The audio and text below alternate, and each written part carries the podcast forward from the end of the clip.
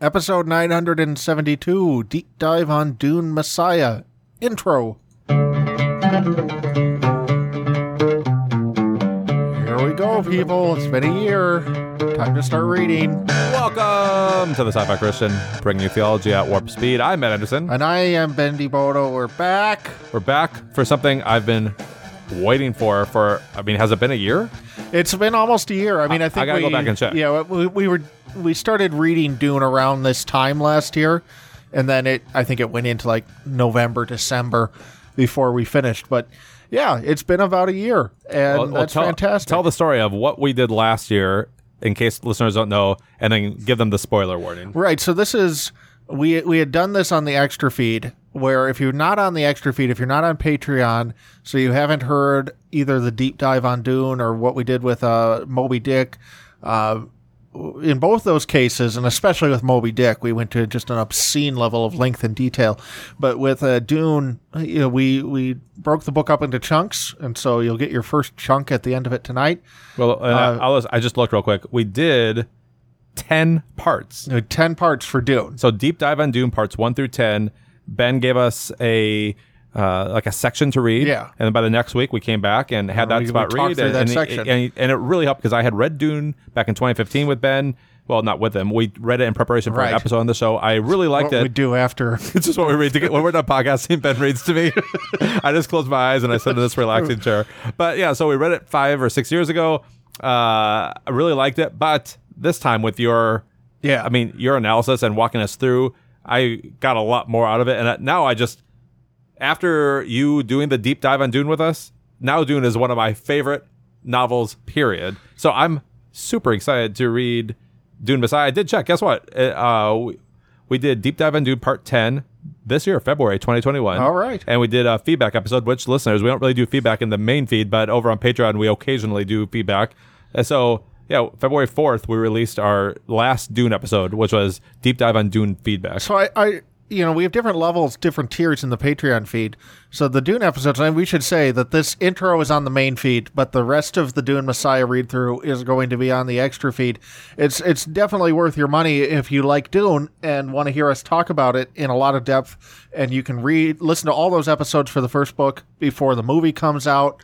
Uh, and what is it like three bucks a month to do the the first Yeah, tier? so Sci-Fi Christian cheap. Extra is our lowest uh, level, three dollars. We barely ever talk about this. I often plug the Patreon.com, but I don't really talk about the uh, the level. So Patreon.com forward slash the Sci-Fi Christian. Three dollars for the extra feed.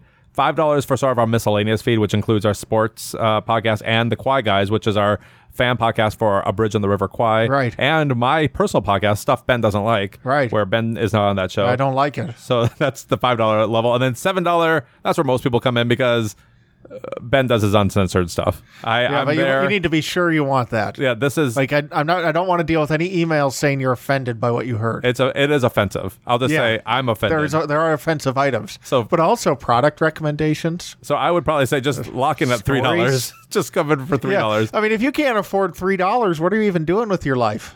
I mean that that's a little mean, but but if it's you something to think about. if you do want to read Dune for the first time, go catch up. But starting right now. We're heading into a spoiler section of this podcast where Yeah. we're going to have to talk about what But happened only in Dune. for yeah, only for the first book. Yes, because I haven't read Dune Messiah yet. I'm going to be reading it with all of you over on the extra feed. So, Dune, the story so far, and I'm not obviously not going to recap the whole thing. I will say I do want to plug something though. Wait, before we plug that, I just checked this out. Guess what? We so today we're recording on September 7th, 2021, and we started reading Dune together. Well, I released that first episode, Deep Dive on Dune Part 1 on October 7th. So it's been almost exactly 11 exactly months. Yeah, well, it's been I was going to say 1 year, but you're right. Technically exactly 11 months. Yeah. So, yeah, we're right on track. You know, the other thing I want to do before the movie comes out, I do want to do a review with you if you're willing to watch it of Jodorowsky's Dune. This is Oh, the, docu- documentary? yeah. I would love to. And I, I could just come over and watch it. I would love to watch yeah, it. we should do that. All right, so Dune, the story so far, and spoilers for the first book. And please, if you haven't, if you haven't read it or seen, you know, one of the adaptations or something, just this isn't the way to hear about Dune. Okay, you're gonna miss all these details. You owe it to yourself. It's such a good book. Owe it to yourself to to experience it in either, preferably the novel uh, or the film that's coming out in a month. So just don't just stop listening if you haven't heard Dune. Okay. All right. So the story so far is Paul Atreides won. He won everything at the end of Dune. And so I'm not even going to go into all the details because if you haven't heard Dune, you don't deserve to, to be caught up. So I'm assuming you know the basic structure of the story. So at the end of, of Dune, uh, you have the Emperor Shaddam IV from House Corrino. You have the Baron Harkonnen. All of them are on Arrakis.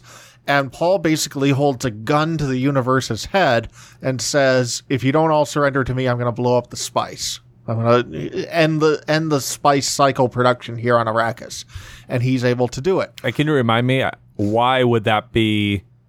I know it has to do with their commerce and whatnot, but why would that? Yeah, so the spice it has geriatric properties, meaning it gives the youth. It has uh, induces prescience. It allows the guild navigators to be able to uh, successfully navigate through the Dune, uh, you know, through the universe.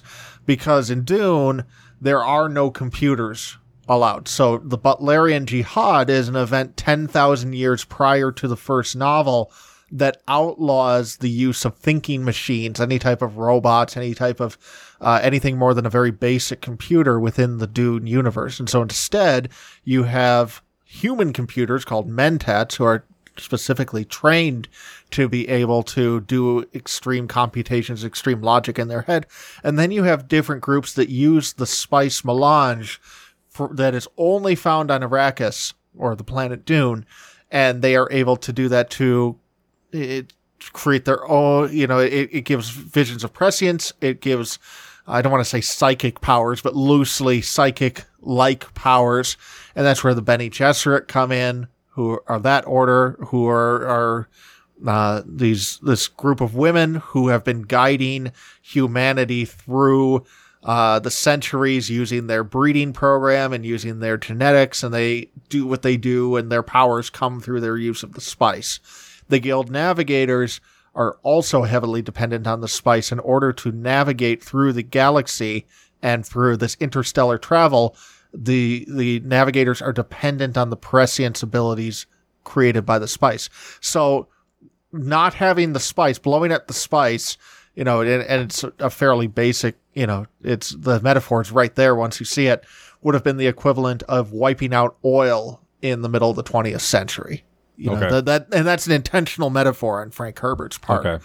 Uh, by the way. So if you think about that, imagine like it's 1980, 1990, uh, and I'm putting it back a little bit because, you know, possibly now we are at a point where with electric cars and everything, maybe there, maybe we could find ways around it. Maybe not. Um, but you know, like the 80s, 90s, if you just made oil disappear, you've destroyed the world basically. Okay. You know, you, you've just sent everything, you turn the clock backwards a couple hundred years at least. And not only that, but think of, you know, how it's one thing to not have oil and not be dependent on it. It's a different thing to not have oil and be dependent on it. Like you killed probably most of the world's population if you do that. Okay. So this is what I when I say Paul's holding a gun to the universe's head, that's what I mean. And he wins. The universe surrenders to him. Now, it's also note, worth noting that Paul is the Kwisatz Haderach. I mentioned this Bene Gesserit breeding program. So they've been breeding towards a male Bene Gesserit, essentially, who they call the Kwisatz Haderach, who is able to see through the spice vision both both his male and female past memories. So the Bene Gesserit Reverend Mothers, when they take the spice vision, they're able to see down the female portion of their lineage, but they can't see down the male portion of the lineage. They they there's like this this block there that they there's a darkness that they can't see into. The Kwisatz Haderach is able to see both. And Paul has amazing abilities of prescience. He can see the future, or at least see possible futures in a profound way. So part of Paul's visions then along the way in Dune is as we're leading up to this grand battle between him and the Harkonnens and ultimately Shaddam the Fourth, uh, part of what's going on in the subtext of Dune is that Paul has these visions of jihad coming to the, the universe. That his somehow the path he is on is going to unleash this jihad on the universe. And so when Paul wins at the end, it's like he won. He's the hero. It's the it's the ending we i we expect. The Baron Harkonnen dies. Paul's sister Alia, if you Uh, recall her; she's preborn, meaning that she is in Jessica's womb when Jessica takes the water of life and goes through the spice vision and sees her past memories. So Alia is born with her genetic memories unlocked, so she's not a normal child, and so she's like four years old and she kills the Baron at the end of of Dune, and uh, Dune ends then with Paul entering into a ceremonial marriage with Princess Irulan, who is Shaddam the Fourth's daughter, which helps seal his legitimacy. But his true marriage is to Chani, his Fremen wife. Um, she takes up a role of a concubine, like what Jessica had with, with Duke Leto. And Paul is the emperor. He's he's the king of the world, you know, or of the galaxy at this point. And not just an emperor like Shaddam IV was, he's now the virtually the most powerful emperor in history. So Paul rules the universe. But there's this giant question mark at the end of Dune that says what happens next, especially given uh, the visions Paul has had of his Fremen soldiers, his super soldiers, the Fedaykin, unleashed on the galaxy. What happens then? And that's where Dune Messiah comes in. Okay. So, Dune Messiah, let's talk about what you're about to start reading. Because when we think of part twos, we tend to think of it's like the first book, but the stakes are ramped up to 11. You know, it's like Terminator 2, Aliens, it's, you know, The Dark Knight or something like that. It's that we're going to do a similar type of thing, but make it even bigger and better. That is not what the Dune sequels are, especially Dune Messiah. So Dune Messiah is not Dune 2. Okay. It is not you know, we're now who's there's a new threat that's emerged. Paul may have defeated the Harkonnens, but when a new threat emerges, it's going to take the power of love and all the friends he made along the way. And then it's like, you know, you catch up, and, and so Dune Messiah starts 12 years later. It's either 12 or 14 years later, and it's a decade and change in the future after the end of Dune. And it's like you can imagine the scene where, well, Paul and Stilgar have gotten into a fight back then. And so, you know, Paul walks into a bar in Arrakis or something. It's like, still, I'm going to need you. After all the things you pulled, I don't know if I can trust you, son. Still, it's one last mission. Like, you can imagine Dune 2 that is not and obviously i'm making fun of the the genre but you know the genre and and despite making fun of it sometimes of course it's very done very very well those examples i listed are all all great movies so uh, you know the the genre can be done well that kind of ramp up the stakes to 11 that is not what dune messiah is at all if you think about the end of dune it's not just paul's story that is a hinge point in the history of humanity and it's about what happens next. What happens? Paul follows through on his vision. He unleashes this jihad on the universe. Is it horrible? Is it, is it as bad as he feared? You'll find out. You'll find out very early in Dune Messiah where all that's at. But it's not about the quest to rule. It's not about action. It's not about this kind of hero's journey in the way that, that Dune was. Dune Messiah is fundamentally about watching the results of the ending of Dune echo throughout history. And that's what Children of Dune is. So Children of Dune is going to pick up another 16 years later. And then God Emperor of Dune, which takes place 3,500 years after that Dune Heretic, Heretics of Dune, which takes place another 1500 years after that, and Chapter House of Dune, which is uh, very shortly thereafter, Heretics. And so what you wind up with in the Dune series is you have about 5,000 years of history that all are about what resonates from this one moment. And that doesn't mean everything that happens is passive. Of course, there's actions, and and you're going to see that in this book, and you're going to see Paul make choices that are going to impact the rest of that history.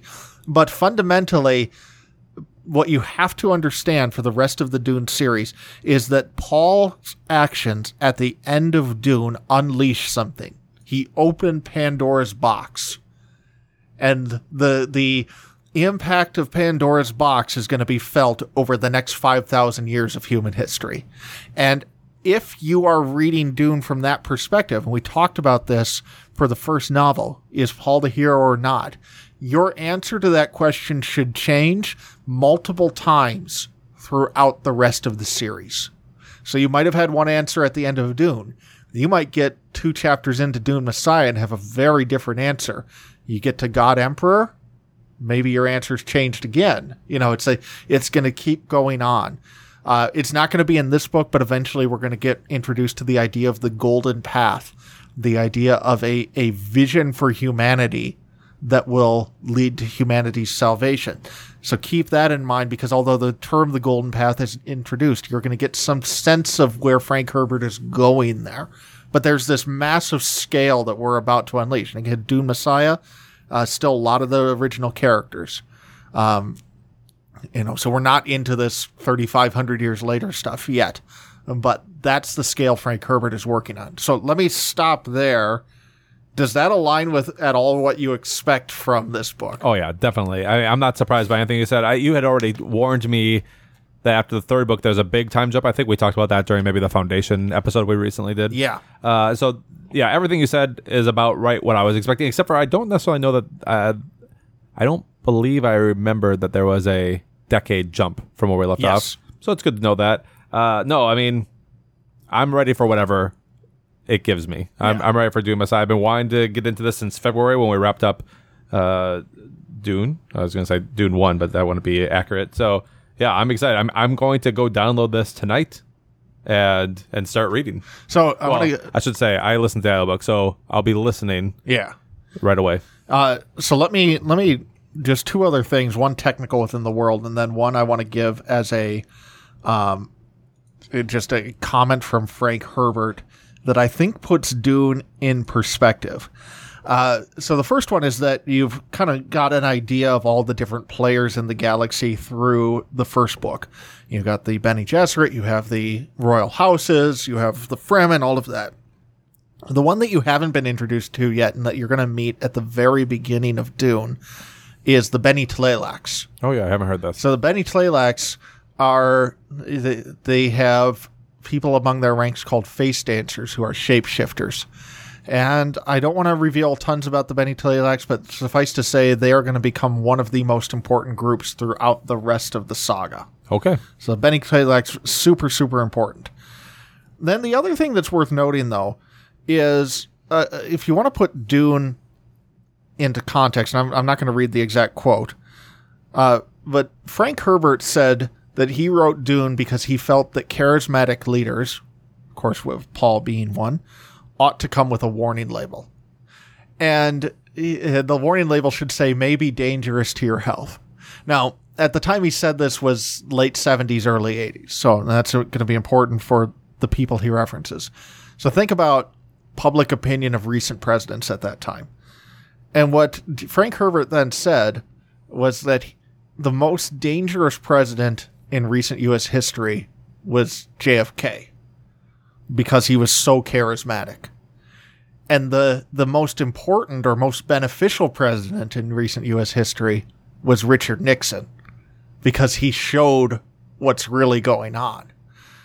That you have to, you don't have to agree with any of that, but you have to understand that mentality to get where Frank Herbert is coming at with this series. You know, I mentioned in news, I brought up that there was this article out there that the people are already attacking the Dune movie as a white savior narrative. If you think that coming out of Dune, you missed the point. You missed the point completely.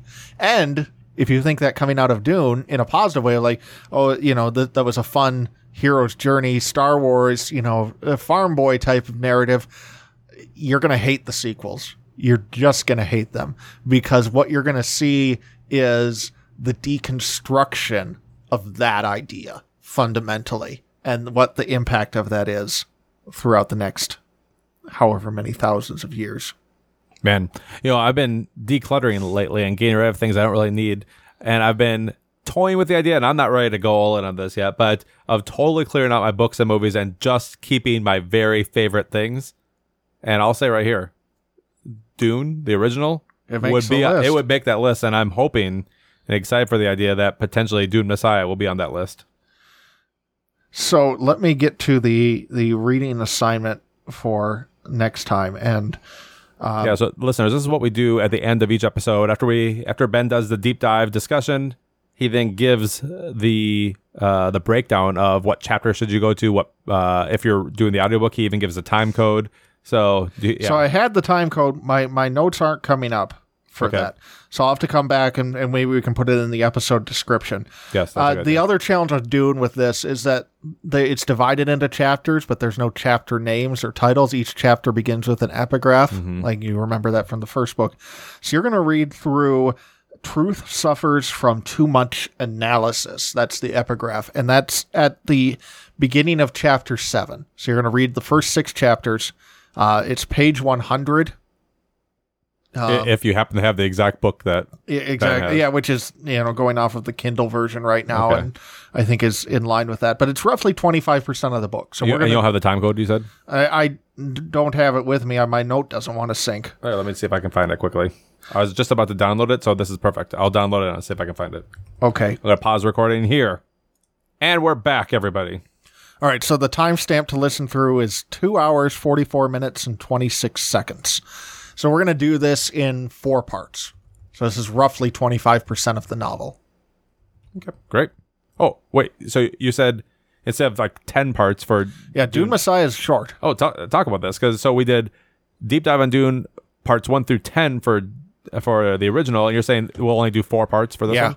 Dune Messiah oh. is pretty short. So we're gonna be done within a month. Are you thinking we'll still stick with our weekly schedule like we've been doing? Mm-hmm. Yeah. Yeah, we we probably will. Uh, I mean, even if we took a week or two off, we, we should be able to finish right around the time the movie comes out. Oh, I would love that. Let's let's shoot for that. Okay. Let's try not to take a week off, but I hear you if something may come up.